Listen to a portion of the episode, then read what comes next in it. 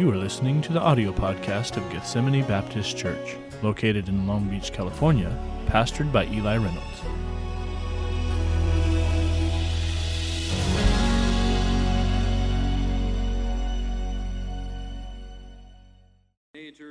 Wonderful song, perfect for this occasion. Um, right after the service tonight, uh, we're not going to dismiss right away. We're going to do our faith promise cards. But uh, I do want to say that there will also be tonight a vote on our new missionaries. Miss Nancy, if we could be ready for that. I've been announcing we're going to do it for the last couple weeks, and, and I put it off, but I want to do it tonight. And uh, so we got five new missionaries we're going to vote on. And depending on how Brother Case does tonight, I mean, he's going to, no, I'm just kidding, I'm joking. But uh, we're so thankful for Brother Case being here, for the Torres family being here. I lost them. Where'd they go? They're around here. There we go. Well, you got to sit in the same spot, brother. You know, and uh, but they, it's, it's such a wonderful message this morning, and getting to know them, and I really enjoyed getting to know these missionaries, and they both came highly recommended to us, and uh, getting to got to go out to lunch with both families today, and uh, just great people. These are these are great people, and so I hope that we can get behind them, support them, and we're so thankful for Brother Case. Brother Case was recommended to me last year, and just the timing didn't work, and and I had a couple more people call and say, hey, you got to get Ryan Case in. And uh, so you've been well recommended, brother. You got good connections. So uh, he got to speak to our Spanish uh, this morning in the service. And we're so looking forward to you preaching tonight, brother. Thank you for your faithful service. Come and preach to us. Let's give him a hand as he comes. And uh, just a thank you for being here. Hello, how are we doing tonight? Hola, buenas noches. Todos están bien? Everybody's good? Man, nice and full, ready to go. And man, okay, nobody can sleep on me, okay? You got to wake up. Give us a chance here to get the preaching out. You need this spiritual food too. Uh, we're the Case family, missionaries to Mexico. We've been serving there in Mexico for about 17 years, as you saw in the video. And I'll just give you a little bit of an update while we turn to Matthew chapter 9. Go ahead and turn there. Matthew chapter 9. And I'll give you an update on uh, what's going on. So, on the end of that uh, video, uh, we were getting ready to start the uh, New Hope Baptist Church there in Mexico City. And praise the Lord, we launched that in May. And uh, God's been doing great things. And um, praise the Lord, we've grown out of the building that we rented. And so we had to rent another one.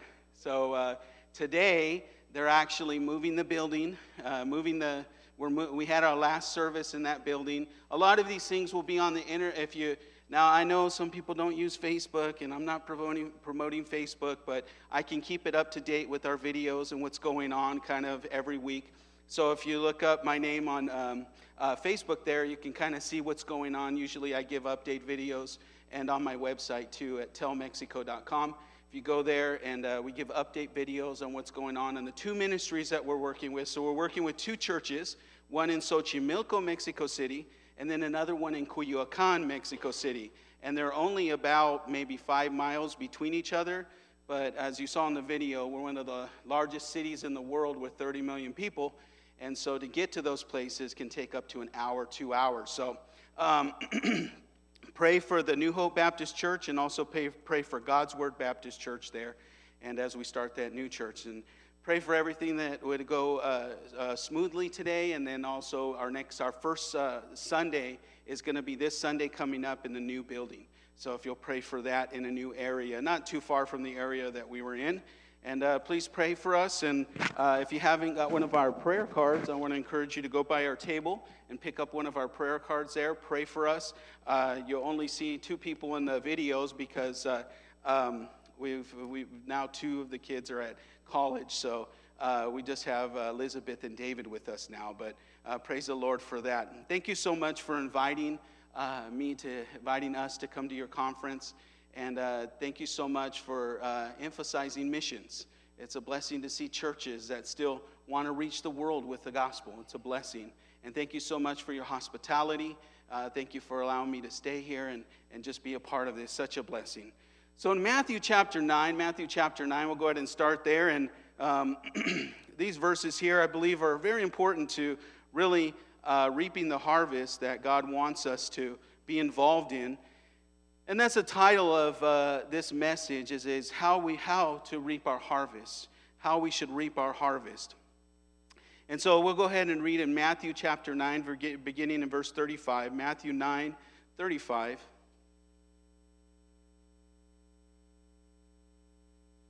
And it says, And Jesus went about all the cities and villages, teaching in their synagogues and preaching the gospel of the kingdom, and healing every sickness and every disease among the people. But when he saw the multitudes, he was moved with compassion on them, because they fainted and were scattered abroad as sheep having no shepherd. Then saith he unto his disciples, The harvest truly is plenteous, but the laborers are few. Pray ye therefore the Lord of the harvest, that he shall send forth laborers into his harvest. Let's pray. Let's pray. Lord, we thank you so much for this time that we can gather together as we close uh, the missions conference and as the church here takes up their decisions to really uh, what they will do to reach the world with the gospel. I pray that you bless them and help them to understand this is probably the most important vote that they'll take, probably in, uh, in, in, in votes or I guess decisions that can, they can make. I believe this is one of the most important ones they can make is to support missions around the world. I pray that you be with them and help them as they make those decisions, but I'd also uh, pray that you help us to understand that each one of us has a harvest field, has a place that we need to work on. And I pray that you help us to understand that. I pray that you would be with us, Lord. Fill us with your Holy Spirit. Help us to know you. Teach us your word. And I pray that when we leave here tonight, we would say this not that we met with the missionary, but we met with Jesus. We met with him and he talked with us and He showed us His Word. We were changed. I pray that would be our testimony. And we pray all this in Jesus' name. Amen. My first job when I was a young uh, teenager, I remember I was at my friend's house one summer, sitting on the floor playing Nintendo and just kind of hanging out. And uh, my friend's brother came by and he said, Hey, what are you guys doing? Say, hey, we're just sitting here playing the Nintendo, hanging out. We're done with our, you know, school and when summertime. And he said, well, you guys are just going to sit around the whole summer? I said, yeah, we got nothing else to do. He said, well, hey, I, I know this farmer. I, I know this farmer who needs workers. And the owner there, he pays. He pays well. He said, you guys want to go work with me tomorrow? Said, ah, you know, we thought about it. We looked at each other. We thought, you know, we're not doing anything. I guess we can go to work. So that morning we got up and we got ready real early in the morning, about four o'clock in the morning, and we started. We went out to this field and we waited for these these farm gates to open.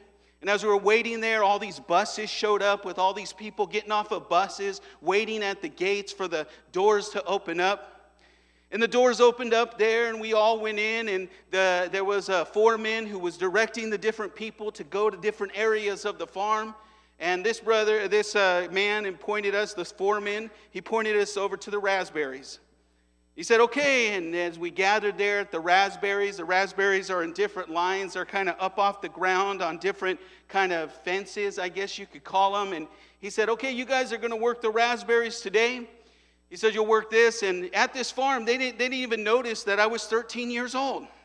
They didn't ask me for any papers. They didn't ask me for anything. They just said, Hey, you want to work today? And we just went out of there and they didn't really care. They just pointed us to a row. He said, Okay, well, here's your row. Everyone get one of these boxes. And we got a box, and that little box had about 12 little baskets in it. And he said, Fill up those uh, baskets, fill up that box. And he says, We'll give you $10 for every box you can fill thought, wow, that's pretty good. I mean, I only get $5 a week from my dad. So, I mean, 10 bucks just for this box. I can do that. And he said, stay in your row. You know, if you pick a row, make sure to stay in your row. Don't go in uh, anybody else's row because they want their berries. And he said, at the end of the day, I'm going to come down and I'll honk my horn in my car, and everybody just come on out, and I'm going to pay you in cash as many of those cards as you can give me. I said, all right. And so I got my box there and I ran to a row and I started picking berries, raspberries. And I don't know if you know about raspberries, they get little stickers in them and things. So I was just grabbing raspberries here and there and throwing them in my basket and just going at it with all my heart. I, I don't know, my hands were bleeding. Uh, you better wash those raspberries when you get them from the grocery store, okay? Just saying. And I, I throwing them there in my basket, and my basket started to fill up. And, you know, I, after about an hour, I was just making raspberry jam. I didn't know how to pick a raspberry. And my friend came over and he said, Hey, what are you doing? Again, with the what are you doing? I said, What? I'm picking raspberries. So that's not how you pick a raspberry, man. He said, First of all, you got to look for the ripe ones. You see this one here, not these green ones. You got to get these ripe ones. And he says, When you get a ripe one, you got to squeeze a little bit, twist, and pull. So I didn't know how to pick a raspberry. Said, All right. So I squeezed a little bit, twist, and pull. And I pulled off a pristine raspberry. It was great. Put it in my basket. And I did that, had to go a little slower. And I started picking raspberries there all the time. I, I mean, the whole day, about eight hours of picking raspberries. I filled about five of those crates. And at the end of the day, I made about $50 as a 13 year old. It was amazing. I think I spent it all at the arcade and, and on chili candy. I mean, to be honest. But man, I filled my basket there. And uh, at the end of the day, the foreman came down. He's honking his horn, beep. And he came there. I gave him my ticket. He saw he, he had the I had the five hole punch, and he gave me right there in cash, fifty dollars. And that day, I'll remember for the rest of my life. You know, I look at this passage when I think about this, working in the harvest field. I think about Jesus teaching his disciples how to reap their harvest. I think about Jesus going to teach his disciples, hey, this is how you work in my field. And later on, we'll get to the prayer request, but first he starts, he initiates the whole thing with saying, Hey, I'm going to give you an example about how to work in the field so that when you go out in the field, you can do the same thing. Now, I want you to understand when you work out in this field, um, this work is too big for one person. That foreman couldn't pick all those raspberries himself. That foreman needed busloads of people to come out and go to the sections of his farm so he could work them. He couldn't do it. Actually, he wasn't picking anything, he was just directing people for where they needed to work. He just said, Hey, you go there. Hey, you go over there. And let me tell you something in this harvest time, in this harvest field, in this fields that we're in here of the souls that need to be reaped and to, and, and, and brung to God, let your pastor can't do it alone. The assistant pastor can't do it alone. One person can't do it alone.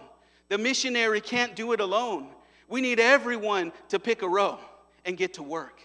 We need everyone to work in the harvest time that we have been given and let me eh, encourage you with this that everyone here tonight has a row.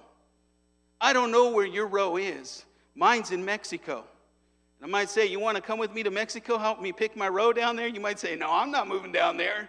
I like being over here. I got my Walmart over there. I got my Target over here. Leave me alone. You know, that's fine. That's your row.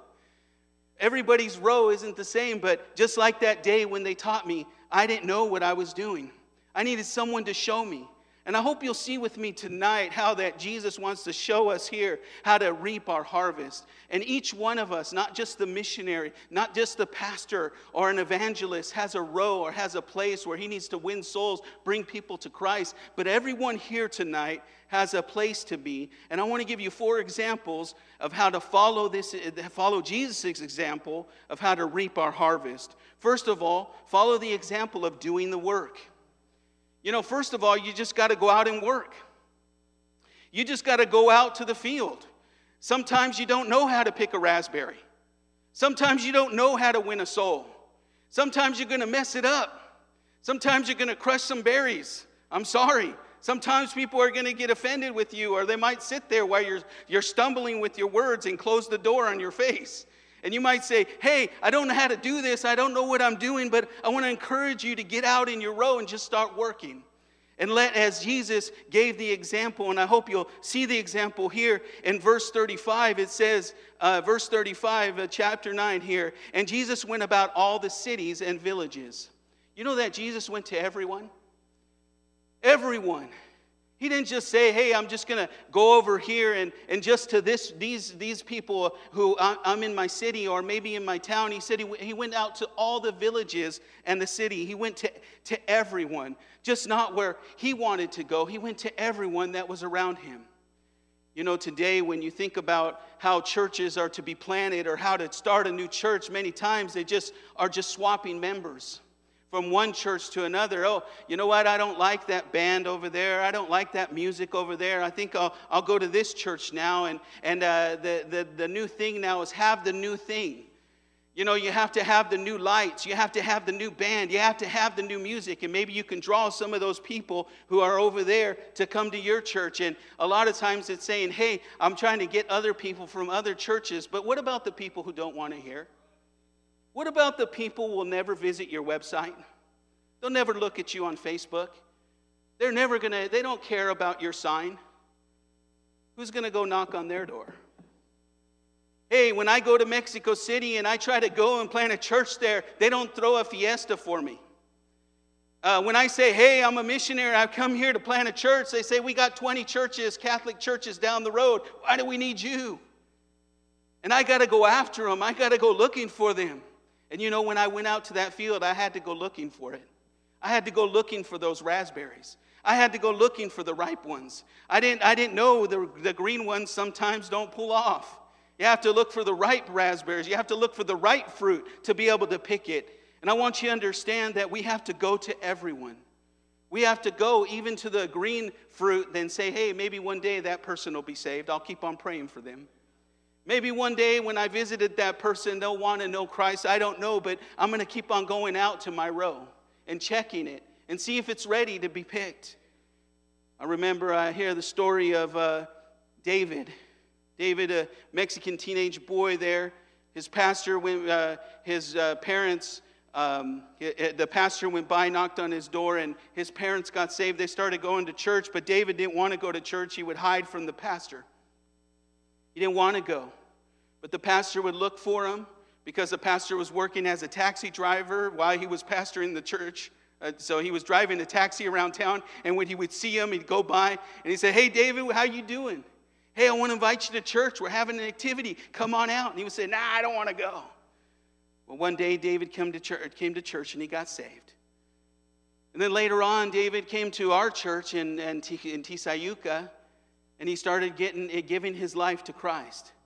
And then he worked with me to plant the church in Xochimilco. And now David Jimenez Gaspar is the pastor of the God's Word Baptist Church in Mexico City. Hey, he didn't want to go to church. Hey, he, he said, No, leave me alone. But that pastor would go out and check his row. The pastor would go out and check if the fruit was ripe. One day that fruit was ripe, and that fruit came to church, and David was saved. And amen, now he's the pastor of the church. And praise the Lord, we need to go to everyone, even when they reject us, even when they don't want to hear us. But when we go to them, look at look again here at verse uh, 35. It says, And Jesus went about all the cities and villages, and what did he do? Teaching in their synagogues and preaching the gospel of the kingdom. When we go into this world, we have to preach the gospel. You know, it's not enough just to do good deeds, it's not enough just to help people. I've met a lot of missionaries on the field who maybe just build wells and give food and do good things, and I'm not against that. But we can never replace those things for the gospel for giving the gospel and the preaching of the Word of God. When we go to these places, we have to preach the Word of God, just like Jesus did. Many of these people he was, he was preaching to were Jews. They've grown up with the Bible. They've grown up with the, the, the, the, the, Bible, Genesis and Deuteronomy, and all these, all these different books of the Bible all the time. But yet, when he went to them, he preached the gospel, the good news. And we need to preach the gospel to them. I remember if you remember, if you remember with me in 2017 when there was an earthquake in Mexico City. And Xochimilco was hit the hardest. We had buildings fall down. We had the, the, one of the Catholic churches near, uh, near us was totally destroyed. Right down the street from us, there was a school that uh, about, I think, 20 kids died in that school when it fell down. And there's a place there in Xochimilco, we're known as the place of the canals or these little, little rivers. And there is a, a place there where these people live on islands in the canals. And they lost their water and their electricity and they couldn't, they, didn't, they needed help. So the government, a lot of times America was sending food to Mexico, but the government was taking it and hiding it for their political campaigns. They weren't giving it to the people. So we decided to get clothes and, and food and water, and we'd go over there to those islands, and they would have to come out on these little boats, and we'd get on them, and we we go over there, and you can see a lot of this on, we have it on video, and we give them food and water. But you know we never forgot to give? We always gave them the gospel. Yes, we can give people help when they need it, and we should. but we also need to give them the gospel. Just like Jesus did, he preached to them. And also, look here in verse 35, it says, Jesus went about all the cities and villages, teaching in their synagogues and preaching the gospel of the kingdom. kingdom and it says, healing every sickness and every disease among the people. You know what he was busy about? Doing good works. Jesus was letting his light shine.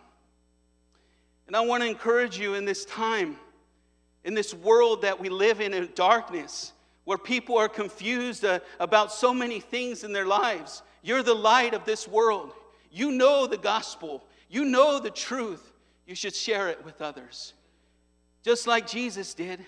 And you should be the one that goes and visit, visits those in the hospital, that prays for those who are sick, who pray for those who maybe you're, you're not in agreement with politically, but pray for them. Pray for everyone. Pray for those around you that you might reap your harvest. Hey, I didn't know how to pick a raspberry. I didn't know how to work in the field. Someone had to show me. I went over there and I said, okay, what do I do? And I started grabbing raspberries from everywhere, and my hands were bleeding. I had raspberry jam, and I didn't even know what I was doing. But someone came by and they said, hey, don't do it that way. Let me give you the example. Do it this way. And I was able to reap a harvest. I was able to reap a reward because I knew how to reap a harvest, bring it in, bring, get the fruit. And Jesus is showing us before he, he gives this prayer request, he says, hey, hey guys, let me show you what you need to do. You need to go to everyone. You need to preach the gospel, and then you need to be busy about doing good works, helping others, and showing your light. In 1 John 2 6, it says, He that saith he abideth in him, ought himself also to walk, even as he walked. If we say that we're Christians, if we say that we know him, then we should walk as he walked. We should follow his example. Follow this example in verse 35, but look at verse 36. But when he saw the multitudes, he was moved with compassion on them because they fainted and were scattered abroad as sheep having no shepherd. You know what this world needs today? It's compassion. What do you see when you look at this world? Hey, what do you see when you see that guy under the bridge in a tent? What do you see when you see that person in the road talking to himself?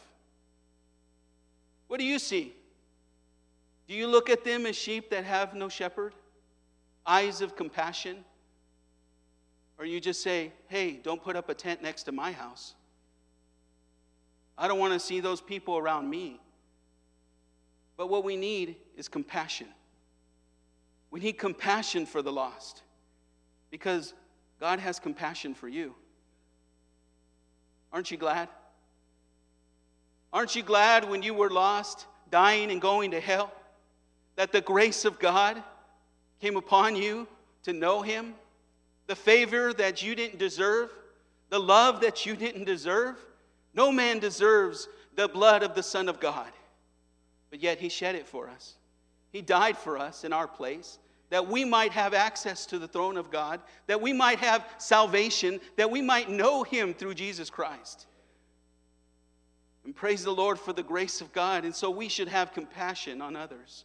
But you know, many times we don't have compassion is because somebody hurt us.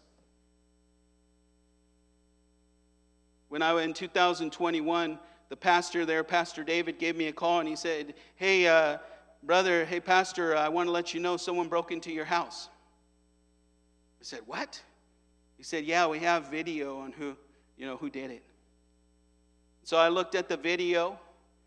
This person came down through the, roof, went through, went down and went past all the rooms we have in our house. He went right into the pastor's office, broke the door, stole the offerings, and left. How many understand that that's somebody who visited our church? And how many uh, I know who it was. And you know what I can say? I can say, hey, I'm not going back to Mexico. Somebody hurt me. Somebody stole my stuff. Somebody hurt me. Somebody took something from me. And now I don't want to be compassionate anymore. I don't want to feel for that person anymore. I don't want to talk to that person anymore. But you know what I'll do? I'll try to reach him again. You know, when you pick raspberries, sometimes you get those thorns, they make you bleed. Sometimes when you're picking fruit, it hurts. But I just got to keep on going back to my row. And I got to keep on looking for that fruit. And I got to keep on looking for those who are ready to be saved with eyes of compassion, not looking at them as a thief or a robber or a sinner, but I have to look at them as sheep that have no shepherd. In Lamentations 3:22 it says, "If it, it is of the Lord's mercies, mercies that we are not consumed, because his compassions fail not. They are new every morning. Great is thy faithfulness. Great is thy faithfulness."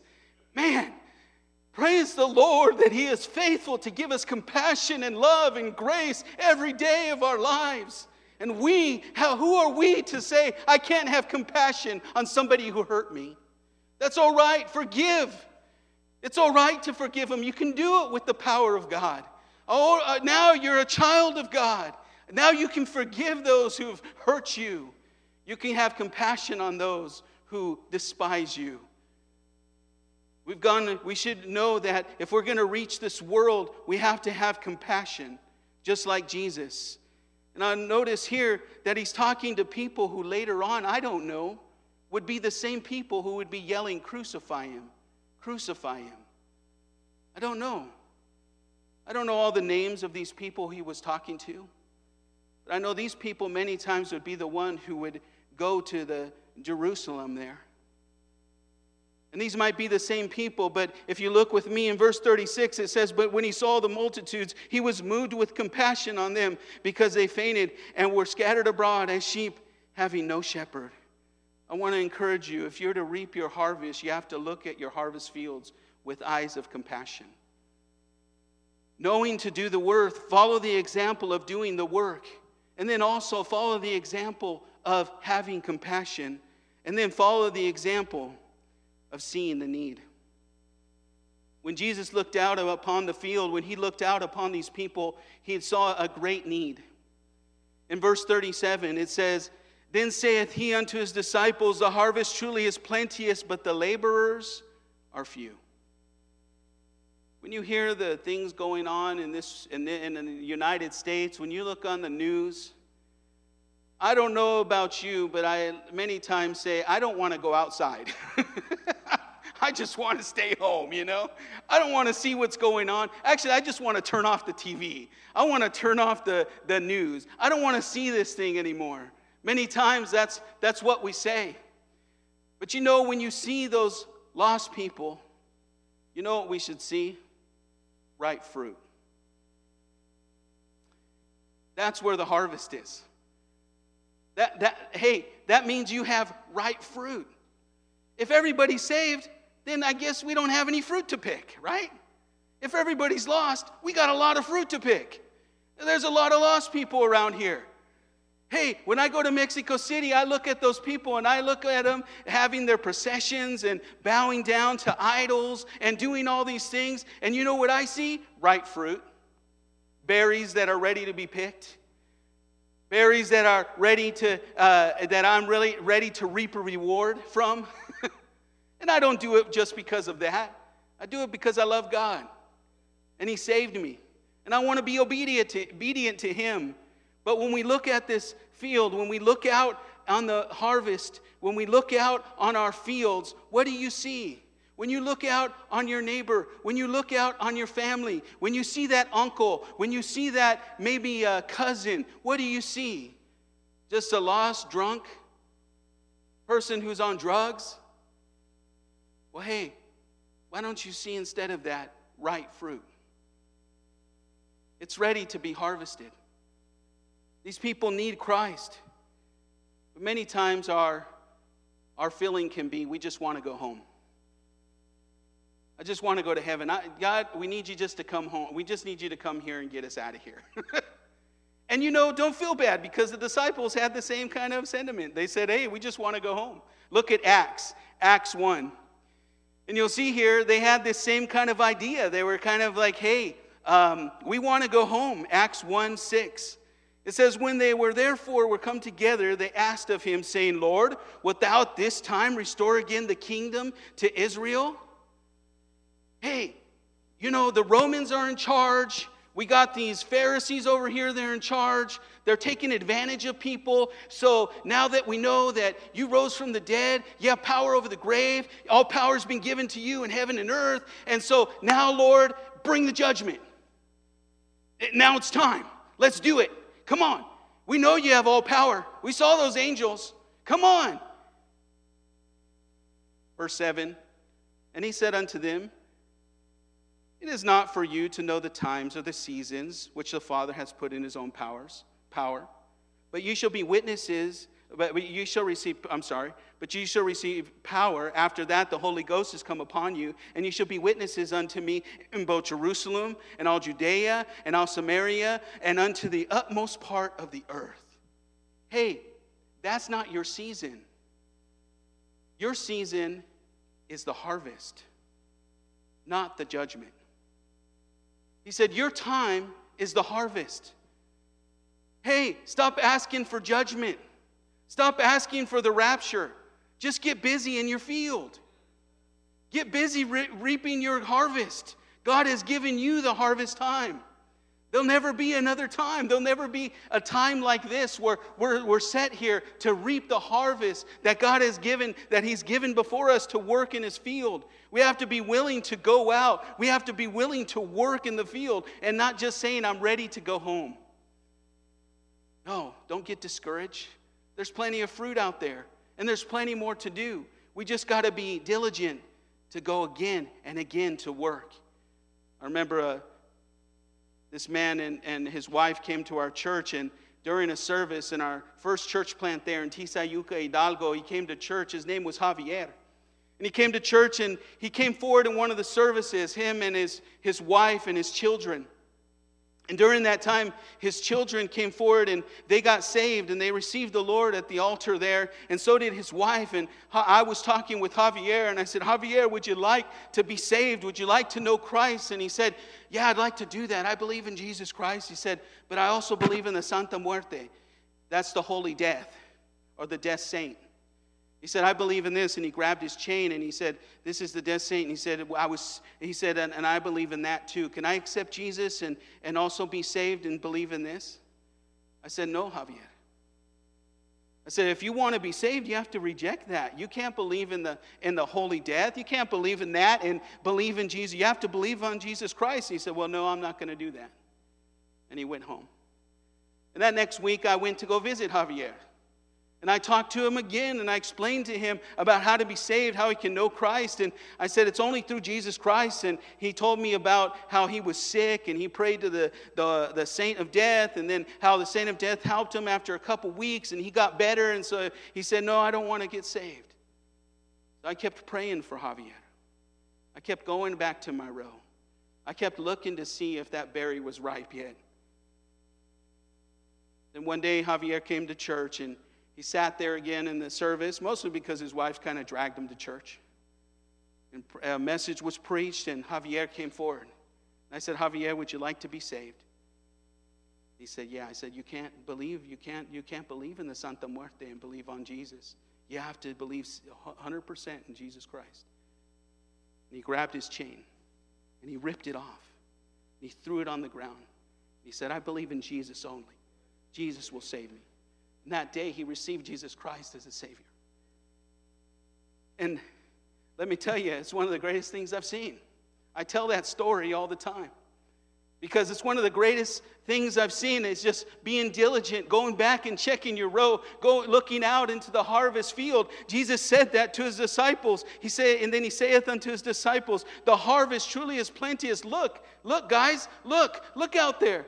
Look at the harvest. There's, there's a ripe fruit over there. There's one over there. I think there's one over here. I think there's another one over there. It's plenteous. What, but where are the laborers? Where are the workers? Where are the ones who will go check their row, who will go into the fields? And we could say, well, that's for the pastor to do. Well, that's for the missionary to do. Well, that's for the workers in the church to do. I want to tell you something. There's fruit in your row that I can't pick. And there's fruit in my row you can't pick. You can't come with me to Mexico City. You can't go where I'm going. You can't reach the people I'm reaching. And there are family members that will never come to church They'll never invite the pastor over, but they'll listen to you. How's your field? Have you checked your row lately? How's it doing? Oh, no, but they, they told me no one time. That's all right. Go back and check again. Go back and see if they're ready. Maybe after COVID, they're ready, after all that's gone on. But we see here that we have to look out into the field to check and see if they're ready. And finally, is this the example of praying for laborers. Look here in verse uh, 38 Pray ye therefore the Lord of the harvest that he will send forth laborers into his harvest. We have to understand that he, Jesus gave a prayer request here. He said, Hey, pray ye therefore that the Lord of the harvest, that he will send forth laborers into his harvest. What we need today to reach this world are more laborers. We don't need more internet. We don't need more websites. We don't need more uh, big bands, big concerts. We don't, what we need are laborers, workers, just people who will go out and try to reach somebody and give them the gospel and follow the example of Jesus. What did Jesus do? Well, he went everywhere. What did Jesus do? Well, he preached the gospel and he taught the word of God. What did Jesus do? Well, he was busy about doing good works. That's what he did. And he had compassion and love for them. And then he prayed for the harvest. He prayed for them.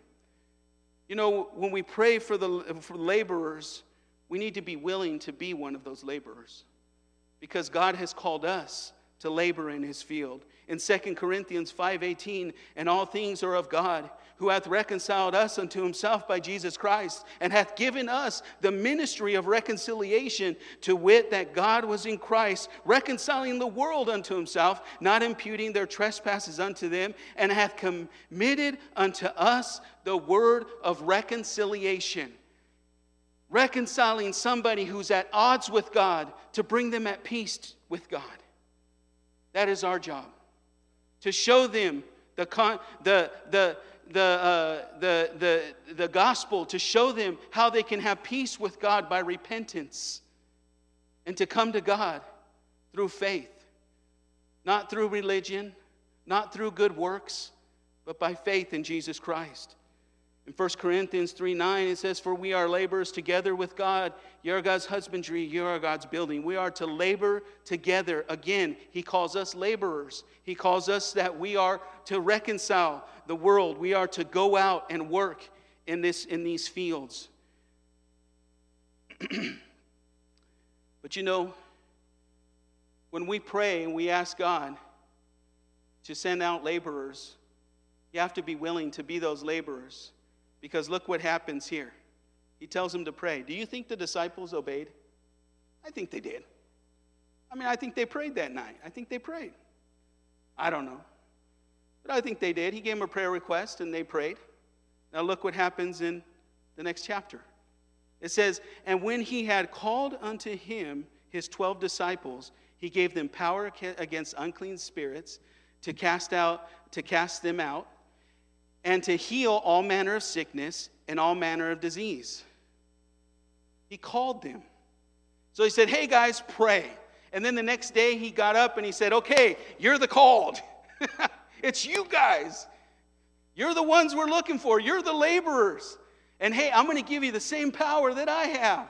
He says you're going to go out and you're going to heal, and you're going to go out and you're going to preach, and you're going to go out and you're going to help people. You're going to go out and do the exact same thing that you saw me do in verse 35.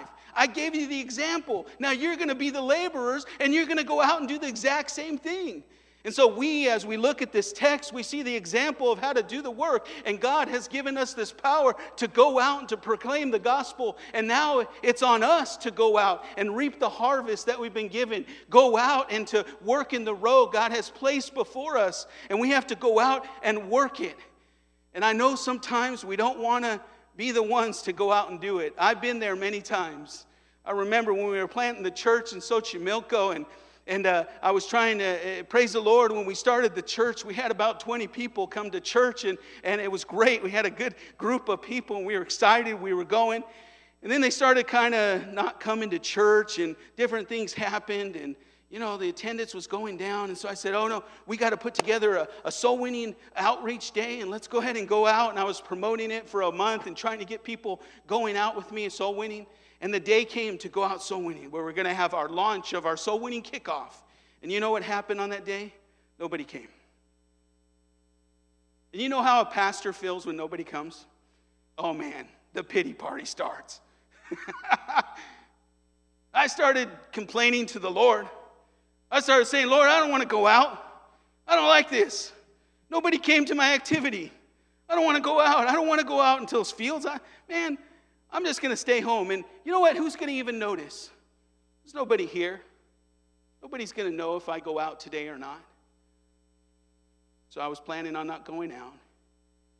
And the Lord impressed upon my heart. Says, You need to go out today. I said, All right, you know, like this big spiritual missionary I am. All right, kids, get in the car. Let's go out and hit this street, you know. Get in. We all get in the car. We're out there. So, all right, we're going to go do this street. We're going to go knock the doors on this street, and then we'll just go back home. And as we started knocking the doors down that street, a boy comes by. He says, Hey, are you guys Christians? I say, Yeah, we're Christians. You're not Jehovah Witnesses, right? No, we're not Jehovah. You're not Mormons, right? No, we're not Mormons. We're Christians. Okay, well, my mom wants to talk to you. Now, this doesn't happen normally, okay? This is not like a, a, a, normal thing going on. I don't know if you've ever been out soul winning. We just don't get people who say, Come to my house. So he said, okay, let's go to, her, go to this, this kid's house. And so we go over there. He's carrying a, you know, a, a thing, a two liter of Coke, and he's going back there. He knocks on the door. His mom comes out, and she's looking at us weird, like, who are these people? And, and, uh, and the boy says, hey, I got some Christians down here. They want, they want to talk to you. I thought you said she wanted to talk to us. So, yeah, but we want to talk to her, you know. And she says, okay, come on up. And as we go up there, walk up the stairs there and go into the house, and I notice that everything, something's going on. I don't know exactly what, but I can tell her mascara is kind of running and uh, the house is kind of in disorder. I'm thinking, okay, what are we, what's going on here? And a man comes out from the back room, and I try to, I try to, I introduce myself, and I try to witness to him, and he doesn't really want to hear. He said, no, I don't want to hear none of this, and he goes back into his room. And so I ask her, I give her the gospel. Her name is Sandra. And I say, Sandra, would you like to be saved? Would you like to know Christ? And she, she gave a testimony about how when she was a kid, there was another Baptist missionary who came by and, and led her to the Lord. And she had been saved, but she, she's not gone to church in many years. And she was praying for somebody to give her a new church and things. And so we started telling her, encouraging her in this moment that we knew something was going on. We didn't know what. And you know what? She came to church that next Sunday. And her two children got saved. And then the next day, I mean, the next Sunday, she brought her sister, where her sister had been saved in that same ministry with that missionary, but her, hus- her husband's sister got saved. And she brought many people to the church, and we started to grow as a church. Well, I found out later she's actually the president of our area. She's like the governor or mayor of our town. And she allows us, she allowed us to have access to all the different buildings in the area where we could do our special events and, and do the, uh, use the, the government buildings to do our special events. We did our, the, our kickoff of our church in one of those buildings. We had a Christmas Day uh, uh, event there. And praise the Lord, after that day, I always had people with me to go out soul winning. I don't know what happened after that. Well, two years after that, occasion, she gave a testimony in church. She said, uh, I want to praise the Lord for the day Pastor came to my house. She said, I found out that my husband was leaving me and he was cheating on me again. She said, I was waiting for my son to get back because I was going to go to the stove and turn on the gas and I was going to blow us all up together. She said, as I was going to the stove, she said, I heard the bell. Because I was praying, Lord, help me. I don't want to do this. I don't want to do this. And that's when we knocked on the door. Hey, I didn't want to go out that day. I didn't want to go work in my field. I didn't want to go check my row. I didn't want to, I didn't want to go see what was going on. But I just decided to go and work just decided to go out, even though with a bad attitude and maybe not the greatest spirit, God would use me to help someone in a time of need, to give me a divine appointment. And what I'm saying, uh, I'm not trying to make you feel bad. I'm not trying to, to, to uh, uh, somehow try to uh, twist your arm and manipulate you to go out and to win souls, but all I'm saying is don't miss your opportunity. There's a harvest out there waiting to be reaped, and it's for your reward. Hey, I know this farmer, and he'll let anybody work in his field, and he pays well. So I want to encourage you to come on out and work in the fields. Let's pray. Lord, we thank you so much for your goodness and your kindness to us. I would ask that you help us to be busy with your work. Lord, help us to do as you did, as you encouraged your disciples.